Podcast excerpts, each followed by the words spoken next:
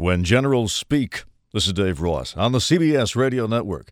General Ricardo Sanchez was the top commander in Iraq until 2004, when he saw his career spoiled by the Abu Ghraib scandal.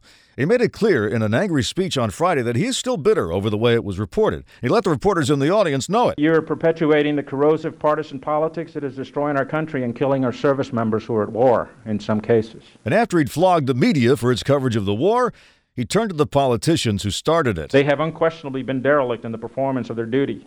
In my profession, these types of leaders would immediately be relieved or court martialed. Did officers speak up at the time? Yes. Privately? Starting in July of 2003, the message that was repeatedly communicated to Washington by military commanders on the ground was that the military alone could never achieve victory. Prompting a reporter to ask General Sanchez whether he should have spoken out publicly. Do other active duty commanders who feel the way you do have a responsibility to speak out if they believe the strategy is incapable of being accomplished? Because imagine if instead of waiting until last Friday, General Sanchez had stood up four years ago and given this speech.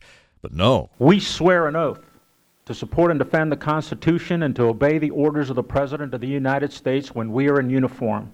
Do you want to undermine that fundamental bedrock principle of our democracy? And so he publicly supported a strategy he knew would fail. Something to consider next time you hear a sitting general talk about how well things are going. Now, this. This is Dave Ross on the CBS Radio Network.